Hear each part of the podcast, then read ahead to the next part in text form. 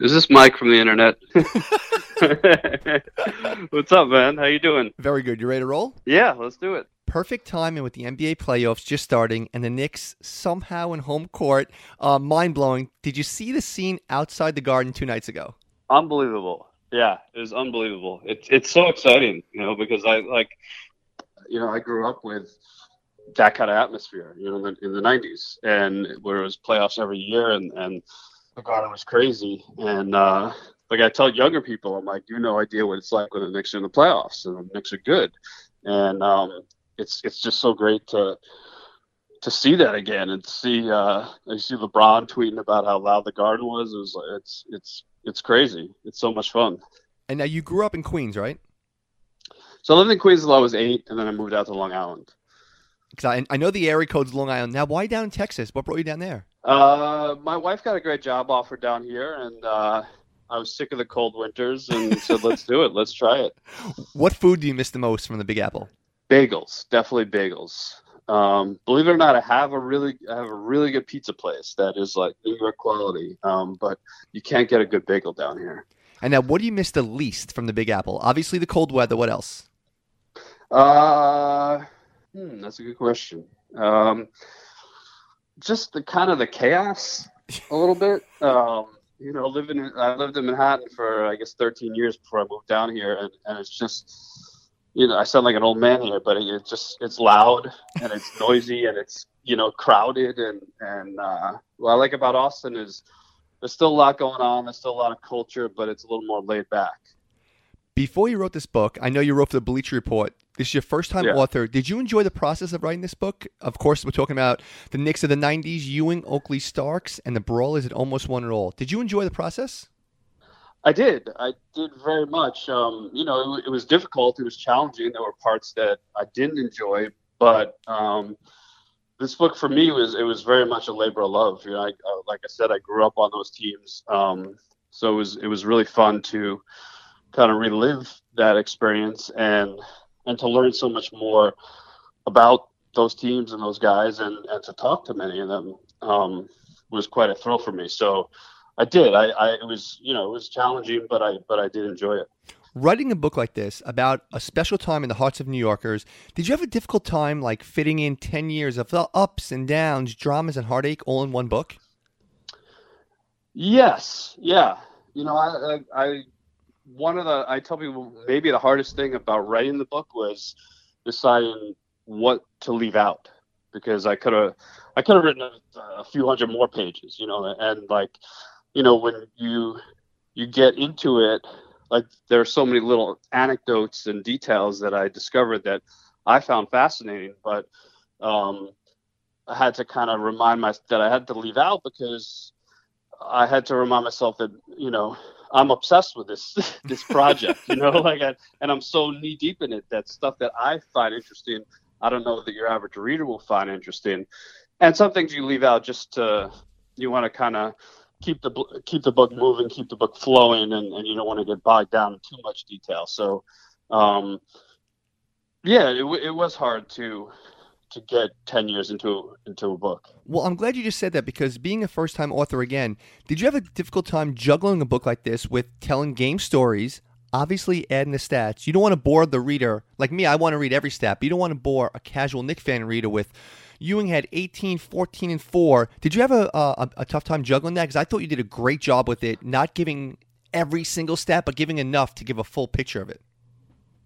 well thank you i appreciate that and yes i did i did have a hard time juggling that um, it, it's kind of your audience too you know i, I kind of i want to i want to write a book that would really resonate with with hardcore Knick fans um, but I, I i wanted it to be i wanted it to be interesting for for people that weren't hardcore Knick fans as well. You know, people that just are just maybe casual basketball fans.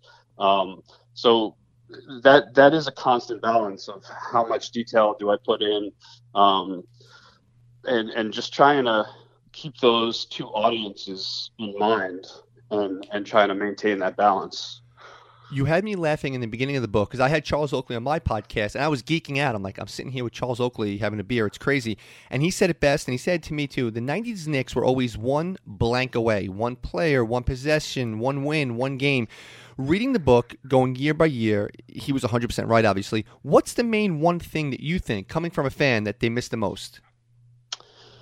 Yeah, it's, man, right? I mean, there was a lot of heartbreak because we were so close. And yeah, Oak is Oak's the best, isn't he? yeah, he it's, it's unbelievable. He just has he just has a way with words. Like he just I, I, I saw an interview with him where he said that and I was like, Oh wow, that's just that's just perfect. You know, really summed it up so well.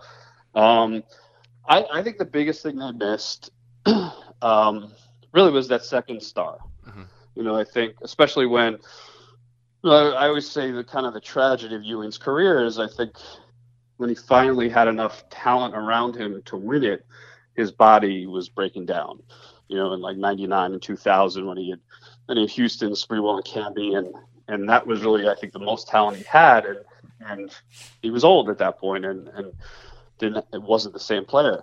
Um, so I think really in his prime, they missed that second star. You know, uh, um, you look at most championship teams, almost all championship teams have at least two Hall of Famers on them. He was the only Hall of Famer there, you know, and even the closest they came was 94, of course, when they went to game seven of the finals. And that year, Starks and Oakley actually were both All Stars, but that, that was the lone All Star appearance for each of them. Um, you know, they, they weren't near Hall of Fame caliber players. They were very good players, but they missed they missed that that consistent second great player and particularly I think a shooter, a scorer, um, you know, a really good two guard. And we saw that we saw that in Game Seven, of course, because Starks was was for the most of that series was great, but he was very hot and cold. And I think Starks ideally was a six man, um, but they didn't have that that guy who you could count on to score 20 points every night to to help Patrick out. Yeah, and I want to stay with Patrick for a second because during this time, whenever you talk about the '90s Knicks, which obviously everyone's talking about now because of the playoffs, it's Mason, Oakley, Starks, but obviously Ewing was a centerpiece. You sometimes forget, even me as a huge fan, how dominant and recognizable he was in high school. Now, I didn't know him in high school, college. What are your thoughts about early Ewing? Because his dominance was forgotten, I think, a lot by because he never won a championship. Do you agree with that? Yeah, absolutely. I, I mean, I, I think he's the most underrated superstar in New York sports history. And um, he was, I mean, people forget, or, you know, a lot of people are just too young to know what a huge deal he was when he came into the NBA. You know, he was he, he was at Georgetown. He went to the Final Four three times, won one championship. People were saying this guy is the next Bill Russell. Like it wasn't like can he win bring a championship to New York. It was how many championships is he going to win in New York? And you know, he was so recognizable too. It was such a big deal when the Knicks won that lottery because back then guys stayed four years. You know, maybe uh, a few guys. Michael left after three, Magic left after two, but for the most part, guys stayed four years, as did Patrick. So imagine if you saw LeBron in college for four years, or you saw Zion in college for four years. Like the hype was so big on those guys as it was. But if you had seen them dominate for four years, not only would there have been the hype, but everyone would have known them. Everyone, there would have been even that much more excitement. And so that's what it was like with Patrick. And I think I think that worked to his detriment in a way because expectations were so high, and really unfairly high. And so he had such a great career. He was such a great player, as you said. But I think in part because people were expecting so much of him. Um, I think I think he wasn't fully appreciated for what he did do. The leader of this group, Pat Riley, he comes in as Hollywood, but deep down it seems like he's this gritty defensive first guy. Was that what he wanted to be, or did he adapt because the truth the Knicks weren't a running gun Hollywood Showtime team? Did he adapt to that? Yeah, I think it was. I think it was a combination of both. I think um, Riley's, you know, Riley won four championships with the Lakers and with the up and down, fast paced Showtime style. Um, but ultimately, they got knocked off by the Pistons, by the bad boy Pistons. And I think part of it is Riley thought that was the way the league was going, that you had to win by being physical and tough and play hard nosed defense. And so part of it was that he kind of thought that's how you win now in the league. And the other thing is you hit the nail on the head that that was his personnel. You know, he didn't have he came to New York and he didn't have Magic Johnson running the point. You know, um, I mean, Magic was probably the greatest fast break point guard we've that's ever lived. Um, and he didn't have, you know, a forward like James Worthy who could run the floor and finish like that. He had a bunch of big, tough, physical guys, and so um, it was a combination of the two. It was it was he he kind of thought that's how you win a league, and he, he he coached to the personnel that he had. You really you you brought out my inner fan with Riley because I remember the no layup rule, no fraternizing, the fine for helping a player up. But it seems like he got it. Like he was ahead of his time. Like you mentioned that he invented like the plus minus system. He set up like group organizations. What made the players buy into everything Riley said? yeah, that that was very interesting to me because we think of certain guys as like, you know, as Jeff Van Gundy's one, you know, out of modern day like a Spoelstra. You think of certain guys as like as gym rats or, or film guys, you know, who just are obsessed with, you know, are in the office all day, all night, watching film, um, just grinding. And but Riley had that kind of Hollywood image, and you thought, you know, okay, he's, you know, yeah, he's a great coach, but it's more you know, motivating and and that. But you know, through my research and talking to people, I realized what a grinder he was. That he was just like those guys I mentioned. That he stayed up all night watching film. That he was completely obsessed with with details, and that kind of thing resonated with his players. I mean, they to a man, all of them said, you know, Riley was tough. He was demanding. He was even cruel at times, but they always believed that every single thing that he did was geared towards winning. You know, and, and as much as he was Showtime and he was flashy on the outside, to them and in the locker room, there was no flash, there was no BS. It was all about winning. The other thing guys really appreciated about him was, yes, he was extremely demanding, but he was very honest with them, extremely honest. You know, if he wasn't going to play you, he told you he wasn't going to play you. If you were messing up or whatever it was, he let you know. There was things didn't go unsaid. Um, tension and grudges didn't fester. Riley addressed everything. Uh, I talked to Doug Christie, who who was with the Knicks then, and he said his first day with the team, he was really excited when he got traded to the Knicks, and he thought it was going to be a great opportunity for him to get a lot of playing time. And his first day in training camp, he sat down with Riley, and Riley told him, "Listen, you're not going to play at all this year. like you're not, you're just, you're not going to be part of the rotation. But if you work your ass off and you do the things I tell you to do, you can make yourself into a player in this league and have a nice long career. And Christie said, you know, on the one hand, he was devastated because, you know, he was hoping he was he was hoping to be a big part of the team, but he said he appreciated the honesty. You know, as in, instead of Riley saying, "Oh, you you know, you might play," or or kind of being vague about it, um, and and Christie just stewing on the bench and being angry, he said, I, I knew I knew going into it where I stood, and I, I took that as I, I, I took that as an opportunity to work hard and become a better player. And Christie told me still to this day, anytime he sees Riley, he thanks him profusely for building him into an NBA player. And a very good NBA player. He was really good, Christie, after that. Yeah, absolutely. Yeah, he made like a couple uh, all defense teams we can't break down every big game of the 90s, of course, but I want to touch on a few players and some key moments. The player who I think gets lost, for me, again, when talking about the early team, was Xavier McDaniel. I actually, when I was reading, I'm like, oh, I forgot the X Man was here. What did he bring early on, and what type of void did he leave when he left? Yeah, the X Man was, it's crazy because he was only there for one year, and, and a lot of people remember it so fondly.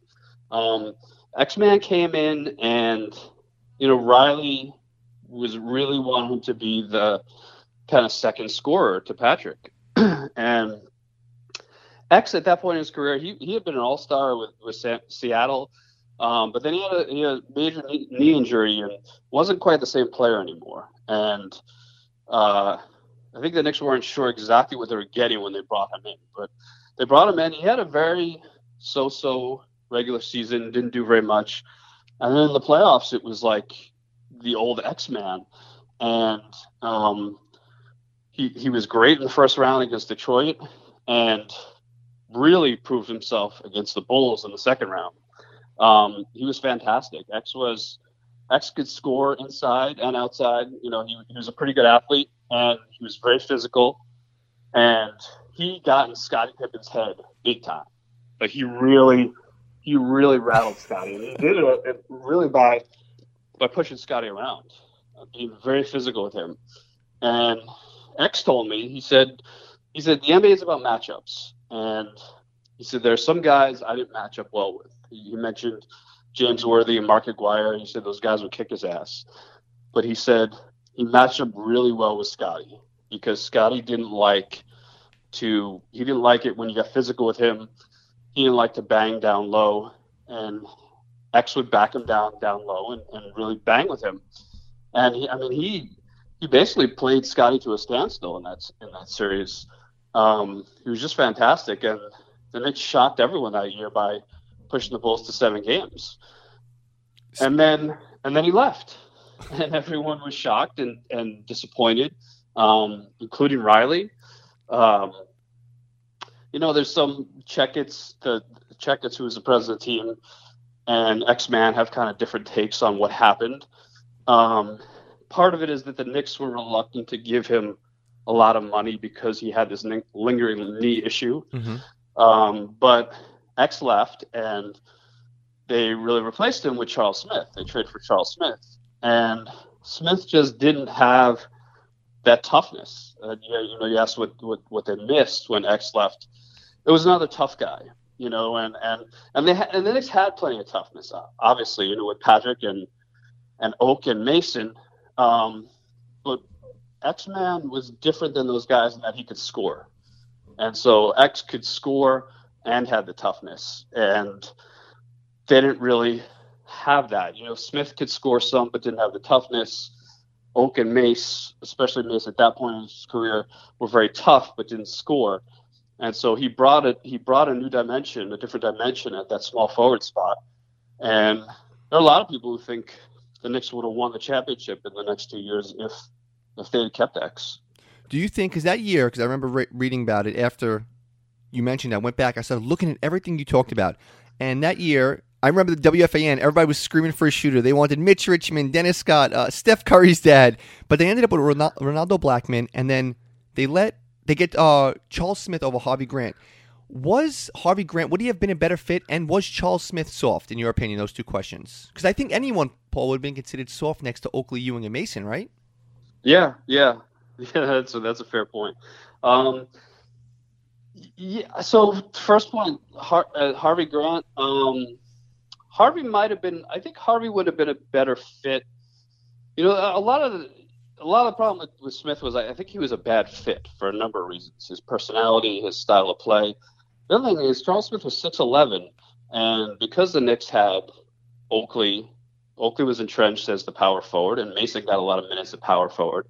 So by default, they they had to play Smith at small forward, and he was six eleven, and he just didn't, you know, move well enough to to guard small forwards. Scottie Pippen, for example, um, was, that was a lot to ask of him. He wasn't built that way. That wasn't his game. And so I, I, think Harvey probably would have been a better fit from that standpoint, in that he was more of a natural small forward.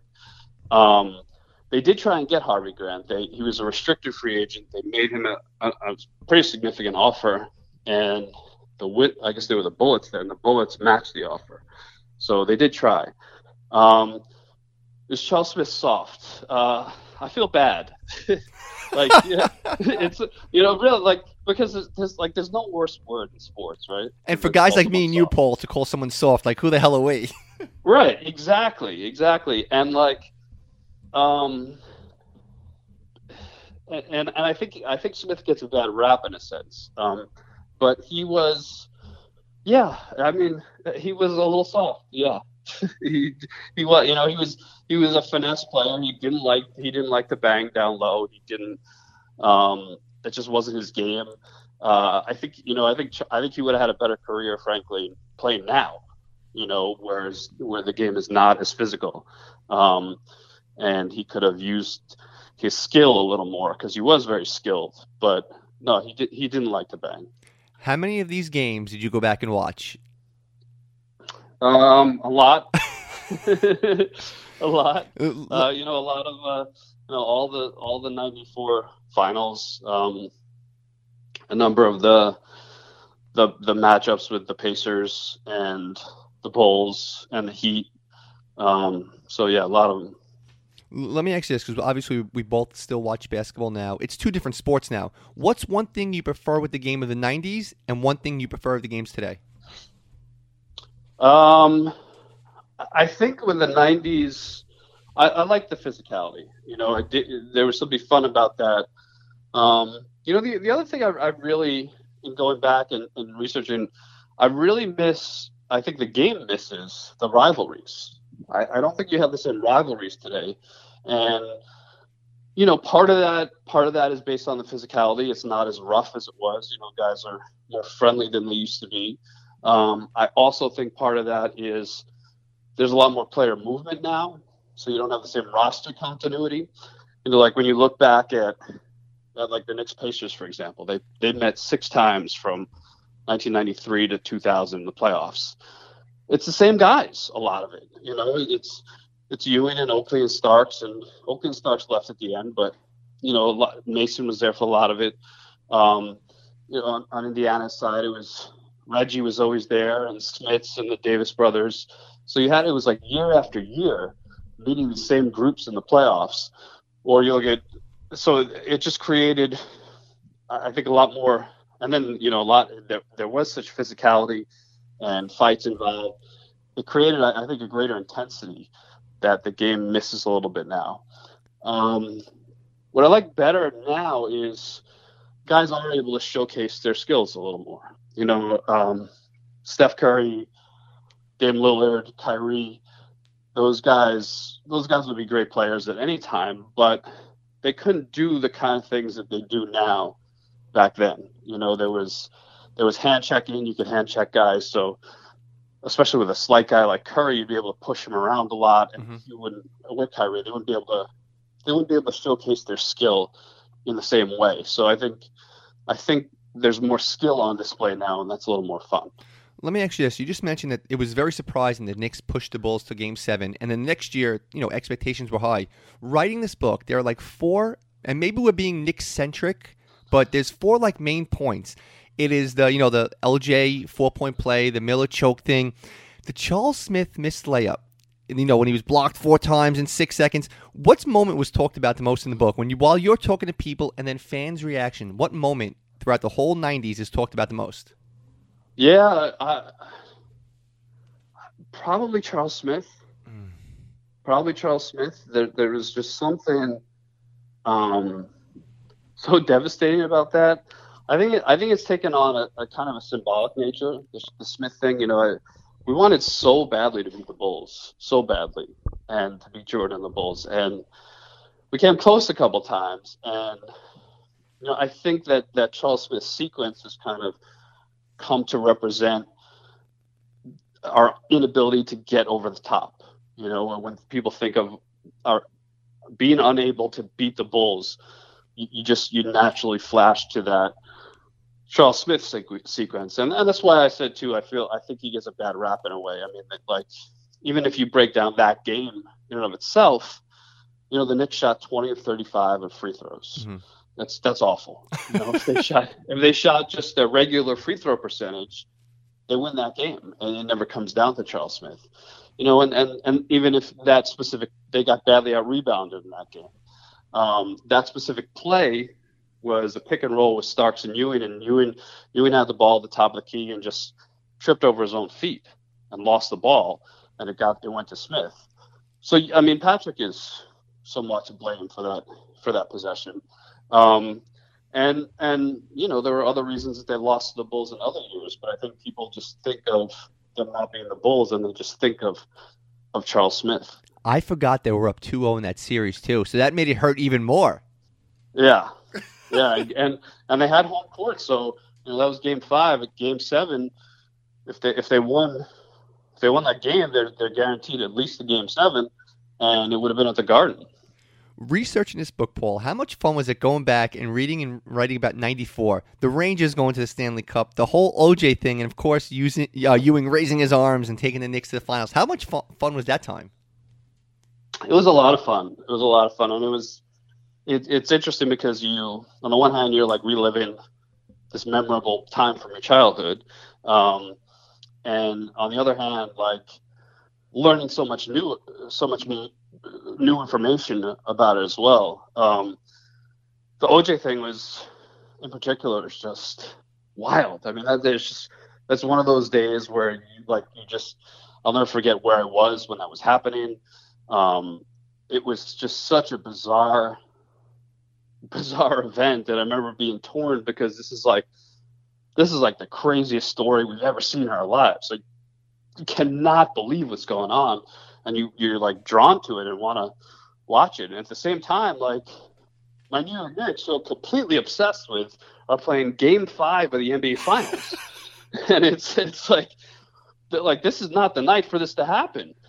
So you're really you're really torn, and and it's fascinating to to get some of the inside stories um, from the players. You know what what they knew and, and when they knew it, and and um, and and how I, I just I love the story from Kenny Smith about um, you know he's he's in the huddle and they're in the huddle. It's game five of the finals, and they're t- and Kenny Smith is telling the guys like he saw on the screen at the scores table that OJ is on the run, and T, the coach, comes in and says, "He's like Kenny, you kidding me? Like focus on the game. It's game five of the finals. Let's go." And then you know talks about a play or whatever, and the guys are heading back out to the court and Rudy T grabs Kenny and says, Kenny, is OJ really on the run?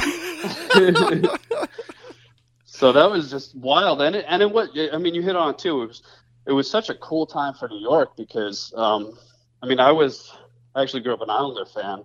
Um, but it was, uh, it was every night at the Garden. You know, you, you the Knicks and the Rangers every night, and um, uh, it just New York was was on fire. It, it, it was so exciting. It was just such an exciting time to be in and around the city. The OJ Chase game, I remember obviously, everyone remembers watching in their living room. You casually said the game was tied, I think it was 62 going into the fourth quarter. Paul, was it me or weren't these games so exciting? Because I'm reading it and you're like, oh, Knicks Heat were 71 71 with four minutes left. I'm like, now, if you told someone that now, you'd be like, "Oh my god, that's the most boring." I'm like, "No, that was the most exciting thing. You couldn't even move." Are we wrong, or are we just like old generational guys? No, I think it was. I think I mean in a different way, but I, I think it was so exciting, in large part because the scoring was so low. So because it was so hard to get a bucket, and every point was was so valuable, right? If you, if you're if the games are in the 70s as opposed to 130 to 128, like every point you score means that much more. And so it, it was more exciting in that sense, I think. And I don't know. I, I, I just think uh, I think because points were harder to come by. I mean, it's an extreme, but like you know, if you watch hockey, for example, or soccer, any goal is you know you go fucking cra- excuse me. I don't know. No, you curse. Yeah, yeah, yeah, you curse. you go fucking crazy at any goal because games are three to two or two to one obviously it's not that extreme, but when points are harder to come by, they're more exciting when you get them. In retrospect, uh, stories take on a life of their own. Everyone still talks about Starks missing the shot in Game Six when he was blocked, followed by the two for 18. Everyone knows two for 18 and 0 for 11 from three before shooting 11 three pointers was considered normal. Riley, I want to get your take. Is Riley always flip flopped? What is your take talking to other players or other fans and stuff about that game? Should Riley have taken him out? What, what's the your thoughts on that? Yeah, you know, people have different different takes. Um, you know, Checketts and Grunfeld, kind of the Knicks management, both told me they thought Riley should have taken him out. Um, when you talk to other players, um, they've had differing views. Uh, some thought that Riley should have taken him out for just a couple minutes to let him kind of calm down and clear his head. Um, some thought he should have left him in there.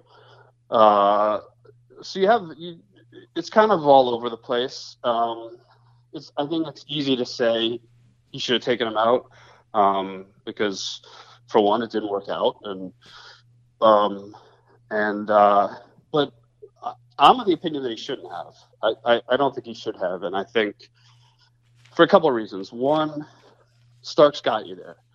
Um, he was fantastic in that series, games two through six. He might have been the series MVP if they won that series. Um, he Starks has scored double digits in the fourth quarter of the last three games. So he had kind of got hot in the fourth quarter.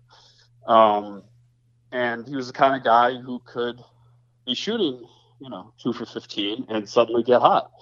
And so, um, from that standpoint, I, I, think it was, I think it made sense to leave him in. The other thing is, I really don't think there was a viable alternative.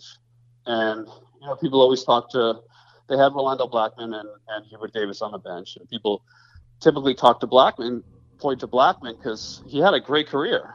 He was, he was an all star a few times scored a lot of points in the NBA. Um, but one, he, he was really at the tail end of his career.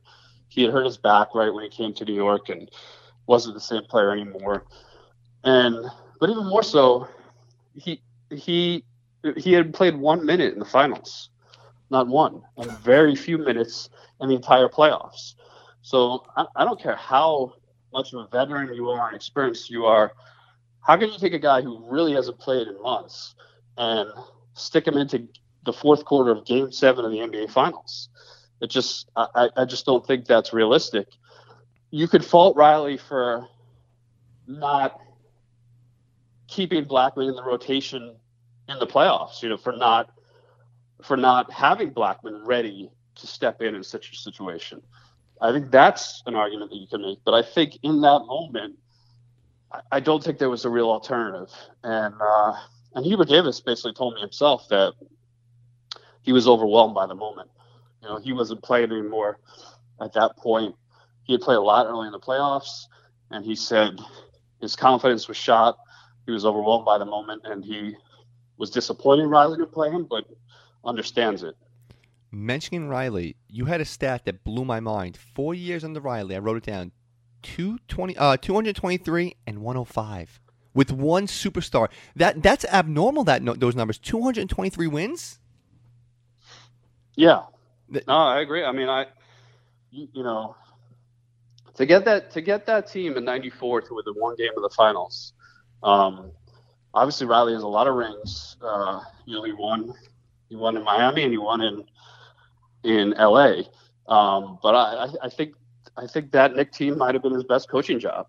I really do because he he didn't have, you know, when he won when he won a ring and with Miami as the coach, he had he had Shaq and Dwyane Wade, and when he won in L.A., he had Magic and Kareem and Worthy, and uh, um, you know, I mean, you and I might have been able to win a championship with those teams, but uh, but in New York, like you know, like we said, yeah, he had Ewing and then you know Starks and Oakley and Mason and and and managed to, you know, in I mean 1993 they won 60 games with that lineup.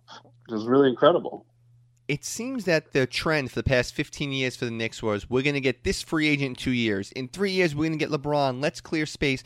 And it seemed very similar in the summer of 96. It was I know Jordan wasn't realistic. Shaq and Alonzo, Reggie, uh, Tim Hardaway, Mutombo, Juwan Howard. They had uh, three first round picks. Did they miss the boat back then with all those free agents also?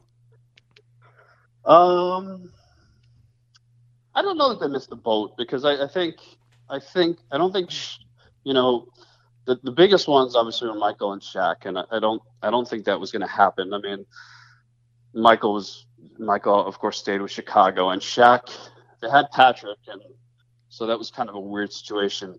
Um, I don't know. You know, they they they they did okay. Al, Allan Houston was their first was their first target really. Um, was their number one target, and they got him. Um, a lot of people wanted or assumed they would pursue Reggie Miller, um, and Reggie was really their second choice just because Allan was like seven years younger than Reggie, um, and they wanted somebody who's going to be there long term.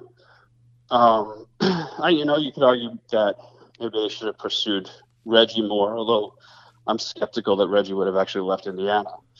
Um, I, I, think they did okay that summer. You know, I, I think um, shooting guard was their biggest priority, and and you know, Allan Houston was very good for them for a while. Uh, they could have, you know, point guard was an issue. Um, at that point, Derek Harper was old, and, and they let him go. Mm-hmm. And there were some better point guards available. Um, Kenny Anderson is one. Um, but they, they basically, I talked to Ernie Grunfeld about this. They basically decided their biggest need was a shooting guard, and point guard was kind of secondary, and that's how they were going to spend their money. They didn't have the money to get a top shooting guard and a top point guard, so they they prioritized shooting guard, and I think they did okay. Um, you know, the draft in retrospect is disappointing because they had three picks in that draft, and that draft is considered one of the greatest drafts in league history. There are numerous Hall of Famers from that draft: right? Iverson, Kobe, Steve Nash, Ray Allen, um, Antoine Ray Walker. Allen, yeah. It's surprising. Marbury, yeah, Paul. on and on. Jermaine O'Neal. Uh, one guy actually, Ben Wallace, is in the Hall of Fame now, went undrafted in that draft, uh, which is crazy. So there were a lot of really good players, and the Knicks had three picks, but they were they didn't really mess it up. Um, they just kind of got unlucky in that. So they picked 18th, 19th, and 21 were their three picks, and uh, and really all those guys that we mentioned, Steve Nash, I don't know if we mentioned him, all those guys that we mentioned were gone already. Um, Grunfeld had tried to had tried to trade up, I tried to package two of them to get into at least the top 15 and couldn't get any, didn't find any takers. Um, and so it, it, was disappointing. I don't think they missed on anyone big. I guess you could say Ben Wallace, but no one drafted him at all in any round. Um, and, you know, it's not like they passed on a Steve Nash or a Jermaine O'Neal or someone like that. Those guys were all gone. And unfortunately, you know, you hope three picks, 18, 19, 21, none of them are that high, but you would hope one out of three at least would turn into a, a very good player. And unfortunately, none of them were really that good. And finally, you can't talk about the 90s Knicks without Anthony Mason. And you said it that he was ahead of his time. He was basically a positionless player, which is now is norm. One, what'd you learn about Mason that you didn't know? And uh, the other thing was when they traded for Larry Johnson, Paul, I never in a million years knew how close him and Mason were in stats. So, in retrospect, was that a good move getting LJ? Yeah, I think so. Um, Mace Mace was a very unique player um, and a unique guy too. Uh, I want, I think a kind of cool thing I learned about him was, you know, you knew how tough he was and intimidating. Um, but something I learned about him and Oakley, for that matter, is is they both had really soft, sensitive sides and were very generous in a number of ways. And I, I love this story that the old Knicks ball, ball boy told me. And one of Mason's first games at the Garden, right before tip off, he gave the ball boy uh, a piece of paper with a phone number on it. And said, This is my mother's phone number. Uh, please call her, tell her I love her, and I wish she was here. And it's just, uh, just, just kind of show the soft side of Mace. Um, so that was I, I like that. As far as you know, the trade, I, I don't know. I, I, I think you could definitely argue. I think I would argue that Mason was the better player at that point. Mm-hmm. I think he was. Of course, LJ was a beast when he first came to the league, but he was diminished when the Knicks got him. His his he had a serious back injury and he just couldn't jump and explode like he used to. Um, I think I think Mace was a little better. I think, I think he was a better defender um, and he could he you know especially like you said he could do a lot of things on the floor. Um, lj might have been a better fit at that point. Mace had kind of he'd worn out his welcome a little bit. Mm-hmm. he was a very difficult guy to get along with uh, difficult guy to coach. Um, and you know as van gundy explained to me he said they felt like they needed a little more offense from that position and and shooting in particular. And LJ definitely had more range than Mace. He turned into a pretty good three point shooter. Um, which Mace could never do. And so I, you could argue uh, maybe LJ was a little better fit, um, but I, I, think Mace was probably the better player. As the '90s comes to an end, you know, uh, no Oakley, no Starks, like it's Camby and Sprewell, the Allan Houston run of the LJ four point play, and Ewing leaving the bench. Ewing leaving the bench is that the biggest what if in Knicks history? Oh man, um, to me the biggest what if is what if what if Olajuwon didn't block Starks' oh, shot okay, at the game six in the final? So I would say that's the biggest what if. But yeah, there, there are a lot of what ifs from those '90s, and and and you leaving the bench is is a big one. You know, those guys, a lot of those guys think they were going to beat the Bulls that year. They think that was their year. Um, now who knows, right? I mean, it's the Bulls, it's Michael and the Bulls, um, but that team that team was very good. Starks told me it was the best offensive team that he played on in New York. Um, you know, they kind of that was the first year after they added Larry Johnson and Allan Houston and Childs, and there was more firepower. You know, Starks was coming off the bench now, and Allan Houston was a better shooter than anybody they had on those earlier teams. They were really too deep at every position. Um, it was really kind of last year that Patrick was either in his prime or very close to his prime. After that was when the injuries started mounting. The next season he broke his wrist, and then it was his Achilles, and and so that was the last time you kind of had prime Ewing. So they were really good, and they they started slowly that year. I think in part because they had three new starters, or a lot of new pieces, and but th- they really turned it on. They had a stretch where I think they went 38 and six over a period of time, and they played really well against the Bulls and matched up well against the Bulls. They they split the season series with the Bulls that year, and including they won a game in Chicago on the last game of the season, a game that the Bulls really wanted because it would have given them 70 wins and it would have tied the 86 Celtics for their best home record ever at 40 and one. So the, the Bulls really wanted that game, and the Knicks beat them in Chicago. And um, yes, you know some of those guys. Uh, you know, Van Gundy is still haunted by the fact that they those guys left the bench, and um, you know, I mean, Dave Checketts told me we would have won the championship that year.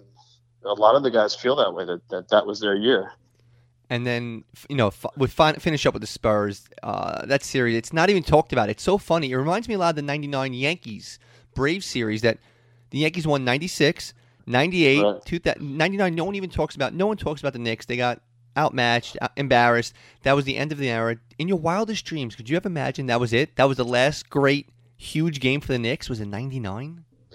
No, never, never, never could have imagined. never could have imagined. I mean, it, it it's been obviously it's been a terrible you know 20 years um, until this year, but it was just a terrible run under any circumstances. But for for me, for people of a certain age, you know, I, I grew up with those teams of the late 80s and the 90s, and you know they made the, the playoffs 13 years in a row from the time that I was I don't know 10 to 23, you know, something like that in that in, in that range for me, or nine to twenty two, whatever it was. And so that was all I knew. You know, that I just I just assumed this is how it goes. You know, you you go to the playoffs every year, and and a, a lot of those years you're serious championship contenders. I I, I took it for granted because I didn't know any better. So no, not in, as you said, not in my wildest dreams could I have imagined what would happen. Ready to finish up with some quick hit questions? Sure. You and I sitting at a bar here in New York City. Who's the coolest person in your phone that if you texted them, they would text you right back? Hmm. That would text me right back. So I have some people on my phone, but I don't know if they would text me right back. Would they text you back by the end of the night? We get to the bar at seven. By eleven o'clock, are they going to text you back? Um, I think Jeff Van Gundy would text me back. Oh, that's a great one. Yeah. Once you text me back. One sporting event you wish you could have witnessed live. Any sport, anytime. The fight of the century, Ali Fra- the first Ali Frazier fight. You know what's funny? I've asked 300 guests on the show. No one's ever said that one. That's a great answer. Really? What is there a common one? Uh, no, there's no real common one. It matters what sport. You know, I got a lot of Jackie Robinson's first game. I get a lot of Babe Ruth's called home run. Yeah, those are Um, good ones. Jordan's shot over the uh, Jazz. Jordan's shot over the Cavs comes up a lot. Oh yeah.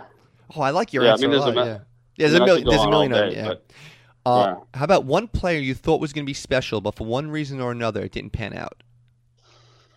Kristaps Porzingis. Oh, you know what? and so that was a really good answer, and you were on point with that one. And how about one person you wanted to interview for the book but didn't get a chance to, Riley.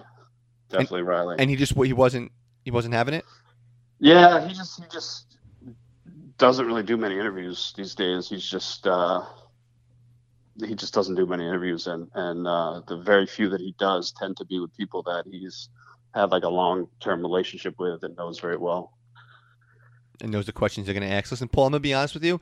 I try to read a Yeah. book. I try to read a book a week. This is one of the best books I've read, and not just because it's the Knicks book, just because it's so nostalgic. It brought you back to.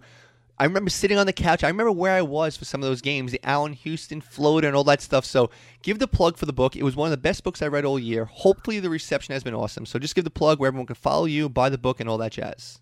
Oh, thanks. Well, thank you so much, Mike, for those kind words, and thanks for having me on. Um, the, the book is called uh, "The Knicks of the '90s: Ewing, Oakley, Starks, and the Brawlers That Almost Won It All." Um, you could find it, you know, Amazon, Barnes and Noble, um, all those places you buy books, and uh, you can follow me on on Twitter. It's at Paulie Knep, P A U L I E K N E P. Paul, this was an absolute blast, man. Go Knicks, and thank you again for coming on. Thanks, Mike. Go Knicks. See you later, pal. Bye.